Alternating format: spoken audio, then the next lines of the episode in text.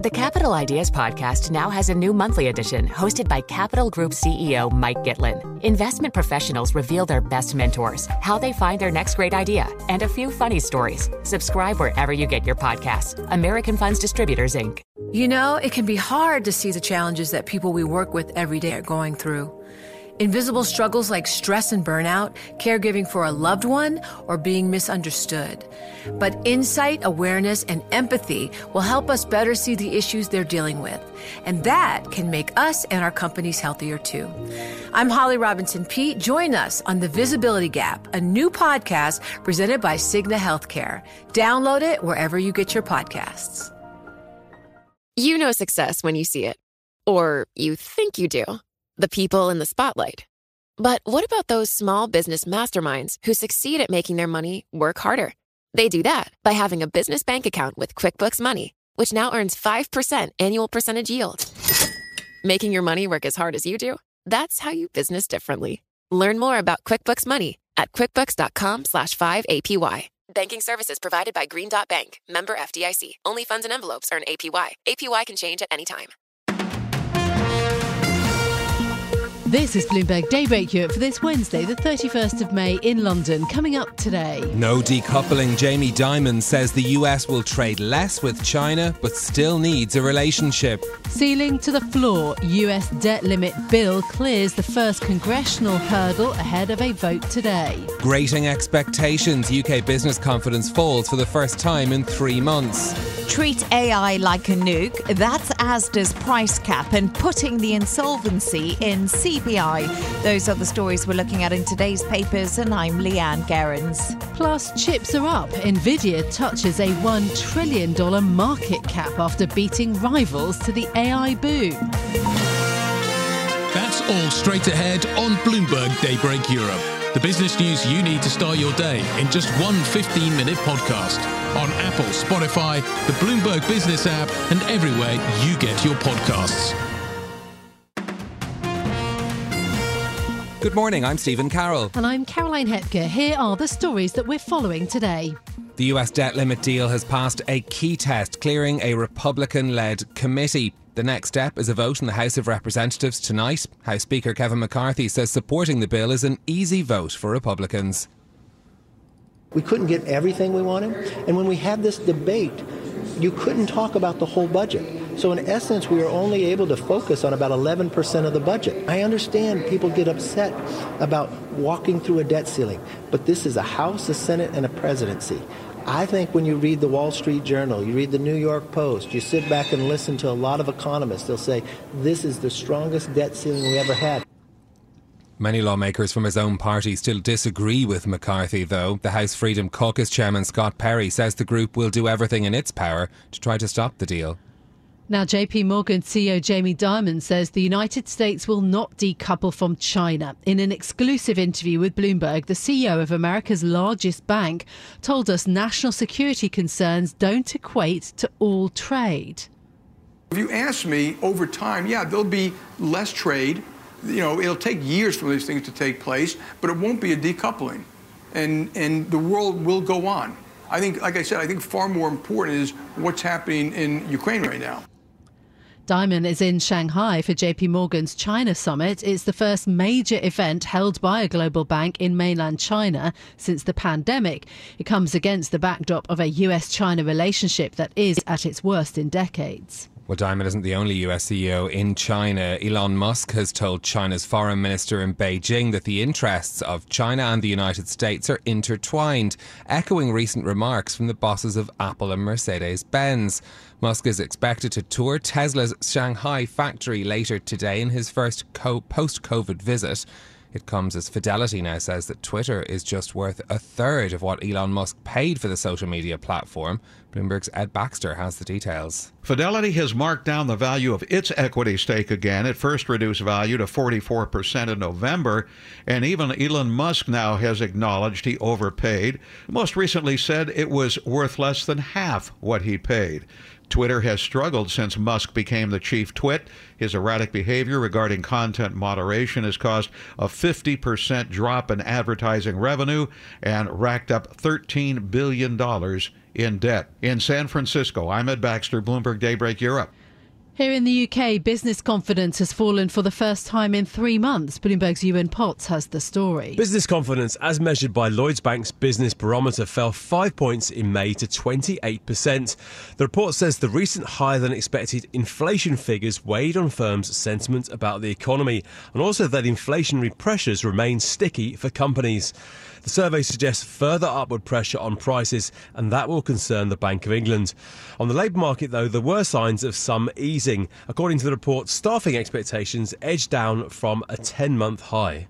In London, I'm Ewan Potts, Bloomberg Daybreak Europe. Nvidia's market cap has touched $1 trillion, becoming only the fifth American company to ever hit the milestone. The chipmaker's shares have soared after a sales forecast predicting incredible demand for its semiconductors, which specialise in language processors like ChatGPT. ARK's Cathie Wood, who missed out on the $600 billion boom, was one of the few bears. We're on to the next thing. NVIDIA is a hardware stock, and sure, it has some software, but uh, the history of hardware and software is the bigger beneficiary over time is going to be software. Despite Wood's skepticism, Nvidia is also is already moving to capitalize on the AI enthusiasm. The CEO recently unveiled a batch of new products and services tied to artificial intelligence. Okay, those are a few of our top stories for you this morning. Uh, now, it's some legal cases that have caught my attention. So, Sam Bankman Fried, um, of course, his trial soon, he seems to be mounting an advice of counsel defense when it comes to these 13 counts of uh, indictment against him. He's due to face these charges, um, uh, go for trial basically in October. So, his defense lawyers are trying to force the prosecutors to hand over documents given to the government from this California law firm called Fenwick West, who advised FTX uh, and Bankman Fried himself between 2017 and 2022. So quite interesting that we're now beginning to see the outline of um, you know his, his defence when it comes to the not guilty plea that he has put in. Yeah, a very interesting story to keep across as well. Another one that caught my eye this morning, though, is around mortgage deals in the UK and how the number of uh, mortgage deals are being removed from the market. Mm. Again, this as bar- uh, lenders try to refix, I suppose, around interest rate expectations. So the number of home loan products in the UK fell by more than 3% over the bank holiday weekend, just over 5,000. This is data from Money Facts being reported by our colleague Damien Shepherd. Actually was the one biggest one day decline in mortgages on offer in a year. Uh, the number of products now is lowest um, since March. Uh, so interesting to see how the mortgage market is again under pressure yeah. as we're looking at this, you know, hotter than expected inflation prints, putting pressure on where the Bank of England goes next. How high will rates go? Yeah, absolutely. Deals drying up then. Okay, those are some stories of interest to us. Let's also bring you, though, our Big interview of the day. JP Morgan CEO Jamie Dimon. He's been speaking to our chief North Asia correspondent Stephen Engle about, well, a lot of issues the Fed, US China relations, and his own future ambitions. When, when we do in a country, and we do visit 100 countries around the world, we are there for the citizens of the country. And we're there hopefully through good times and bad times. We tend not to leave other than there's war or civil war. And so we're not predicting any of that here. You know, obviously it's become a far more complex situation. You know, for some for good reason, some not for good reason. And you know, there's risk. There's always going to be risk, and I think you'll see companies react to different things for different reasons. Some is their own resiliency. Some is obviously national security. You know, will trump all other things. So, when, you know, our government tells us to do A, B, and C. We're going to do A, B, and C, and, and support it. And I think there's there's a risk in China itself that you know, if you, the, the, I've met with several people here, if you have more uncertainty, some of it caused by the Chinese government, well, of course, it's going to not just change foreign direct investment, which I, has gone up a little surprisingly, and I don't think they should assume that's continue, but it's going to change the people here, their own confidence, their own ability to, to invest and do things. And so, uh, uh, like I said, if people have deep conversations, respect each other, engage properly, I think the American government said all the right things recently, which is because you heard it from Treasury Secretary Yellen, you heard it from President Biden, you heard it from National Security Advisor Jake Sullivan, you heard it from Secretary of State Tony Blinken, that this is not decoupling, this is de risking. The world's changed a little bit. Obviously, they are concerned about the war in Ukraine. They should be. I think that's probably one of the most serious things affecting the future of the globe. And I mean the future of the globe for the next 50 years. And I think they're doing the right things. I'm completely supportive of that. And so, uh, you know, China is obviously going to do what they think is good for itself, and business might be a positive attribute. But, but national security will trump all other issues. Now, I was just at G7 where we heard a lot of that rhetoric where they're de risking, not decoupling. Uh, but again, you know, the Chinese say it's one and the same. It's, it's America trying to limit China's rise.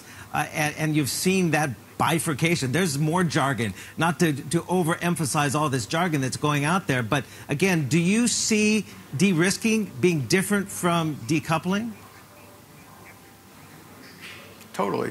I mean, look, you know, Steve, you got to look at the facts. Trade actually went up and uh, last year, and and I think de-risking means national security. You know, everyone's going to, every country's going to determine it their own way. You know, now we're talking about very advanced chips. Well, that's kind of reasonable. You know, not to help non-allies have things that can help the military. You know, obviously there are you know rare earths and things like that. So America's going to look at that they were very clear. They're talking about a, they, they used the word, you know, a small garden with high walls as opposed to everything.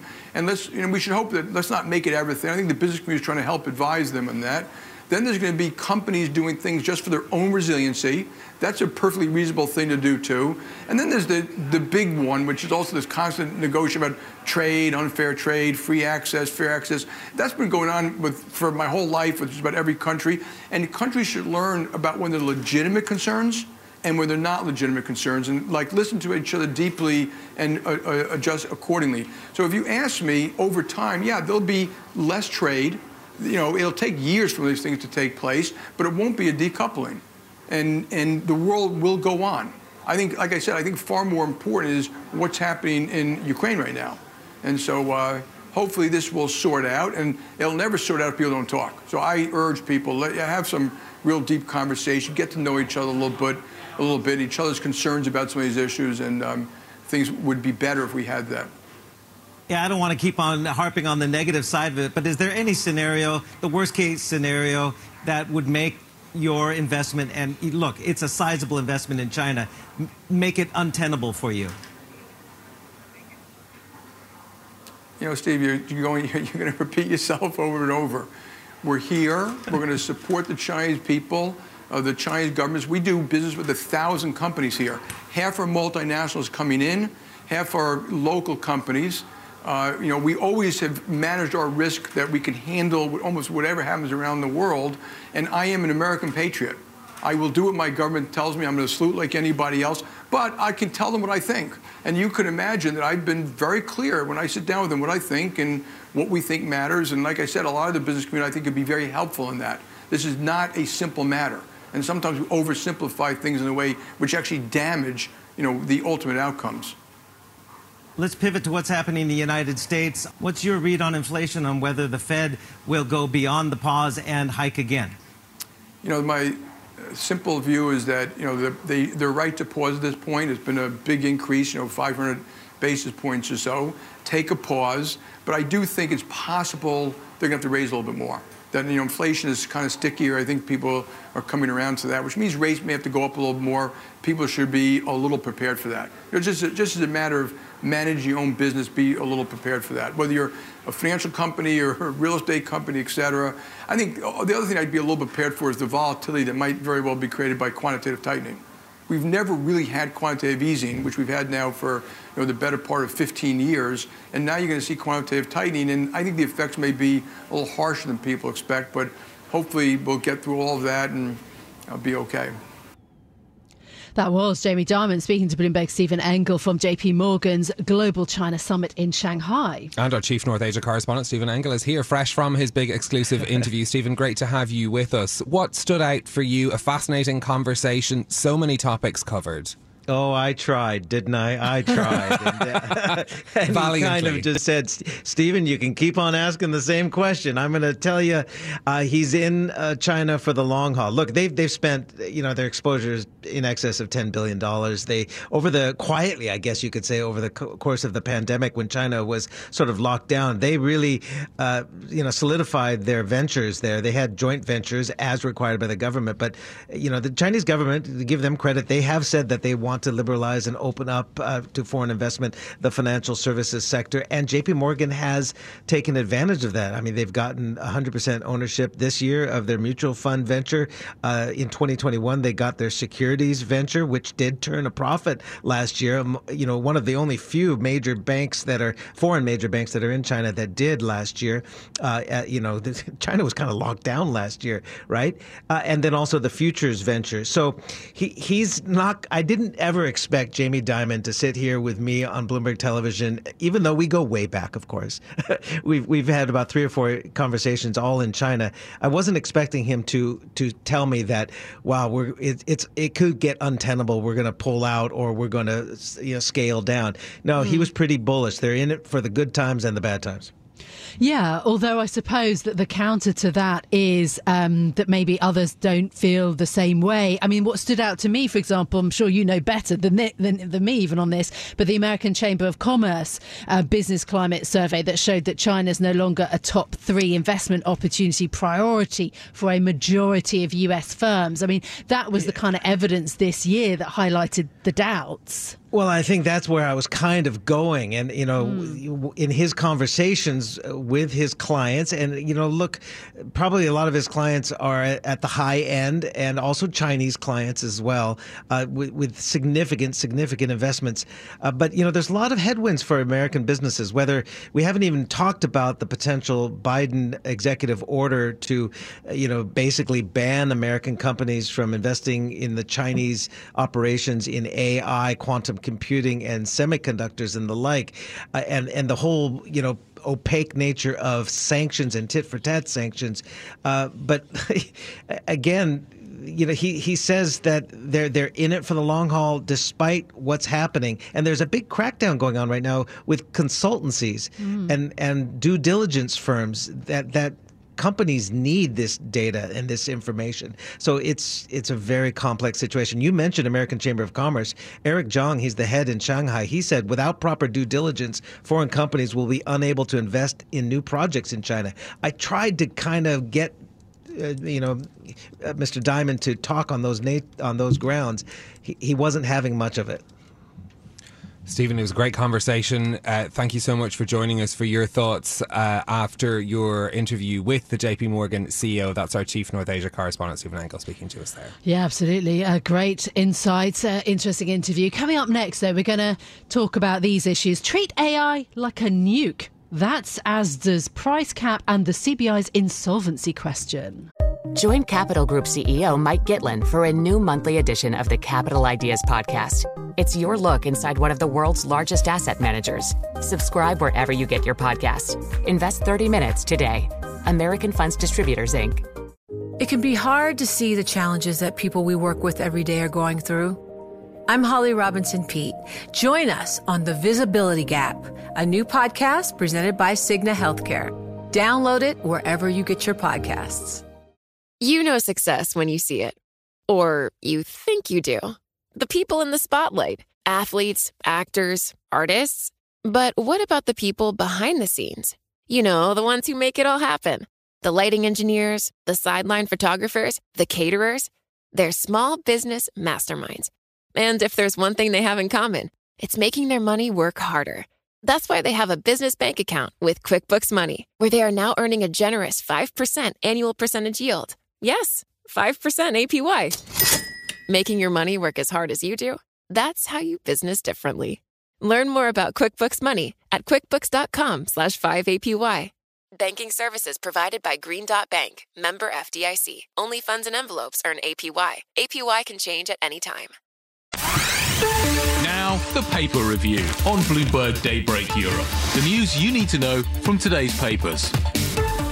And Bloomberg's Leanne Gerrans is with us with the details of those stories. Morning to you, Leanne. So let's start with the Times. Their top story AI poses same threat as nuclear wars and pandemics, experts say. Pretty stark warning, isn't it, Stephen? And artificial intelligence leaders are warning about this existential threat the technology does pose for us, the whole society. Mitigating the risk of extinction from AI should be a global priority alongside other societal scale risks, uh, says um, such as pandemics and nuclear wars you just mentioned. And this is all according to the Centre for AI Safety. And they basically brought out this statement highlighting what they think are real concerns. And concerns about AI range from the possibility of it taking over human jobs, which we've spoken about before, to it being used by humans to design things like bioweapons or computer viruses. So, really causing a lot of stress to civilization. This is what they're saying could happen. The document was actually signed by more than 400 executives and researchers, including the Open CEO Sam Altman. And according to Dan Hendrycks, now he's the director for the center, he says although that they have different views on the severity of the Hmm. risk when it comes to AI, Yeah. all of them believe it could have catastrophic outcomes and it needs to be handled well. Yeah, and this is all from CAIS, right? This this is the organisation that has written this and that the Times is focused on. It's a San Francisco-based research organisation, and they've got some really big names who have, have written about this, including um, winners of the Turing Prize and a lot of experts in a, in the AI field. So they're quite a kind of interesting, credible organisation. Yeah, and I mean, might not have seeing seeing names like Sam Altman from OpenAI in there as well is really interesting, given the focus that we've had on on their Chat GPT. And also Demi um, Hassabis, we must remember he's British. He actually started the British arm of DeepMind, so he's a really interesting voice too in all of this. But uh, what companies are calling for is regulation, Yeah. and they want this regulation before the technology moves so fast and takes over. So this is almost like a pause, a warning before things become slightly out of control. Okay, let's go to the Telegraph next, Leanne. The story on the Asda boss criticising Sun- Sunak's quote clumsy plan to cap food prices. You can't interfere in the markets. The markets will control themselves. Now, that is the warning from ASDA's chairman, Stuart Rose, in The Telegraph.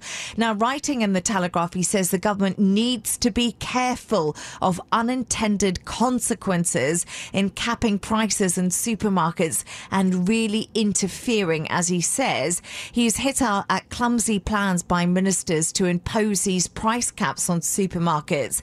And this really comes amid fears that soaring grocery inflation is now becoming entrenched in our economy. And it came after the CMA said it will assess how suppliers and supermarkets are making decisions on prices as part of a wider investigation into the system. We do know food inflation hit a 19% in April, according to the Office for National Stati- Statistics. That's the highest in 45 years. So it's absolutely massive. Hmm. Asda's actually one place that's tried to keep its prices, as Stuart Rose explains, at normal rates. He's not trying to raise them, and he says this is important for the consumer.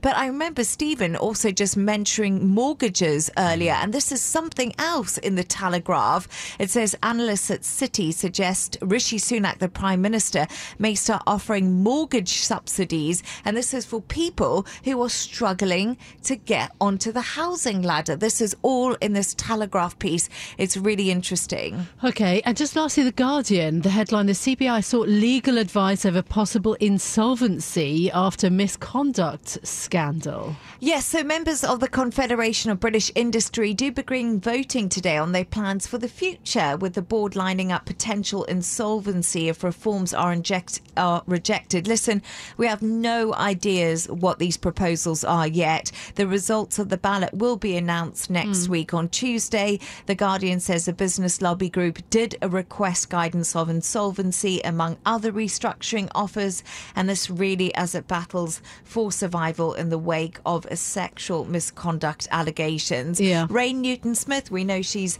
the new Director General, and this vote could determine if people have faith in her.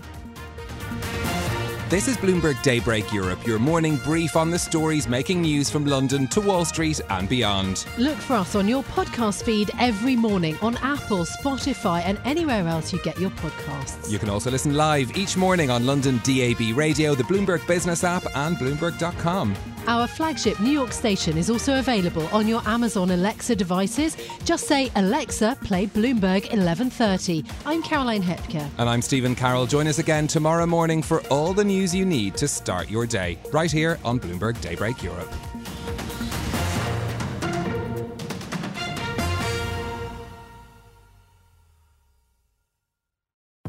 Collaborate for a greener future at the Bloomberg Green Festival, a groundbreaking celebration of the thinkers, doers, and innovators leading the way. From design and culture to technology, science, and entertainment. Hear from inspirational speakers and immerse yourself in climate solutions. July 10th through 13th in Seattle. Title sponsor Amazon. Official airline Alaska Airlines. Get 20% off using promo code Radio20 at BloombergLive.com slash Green Festival.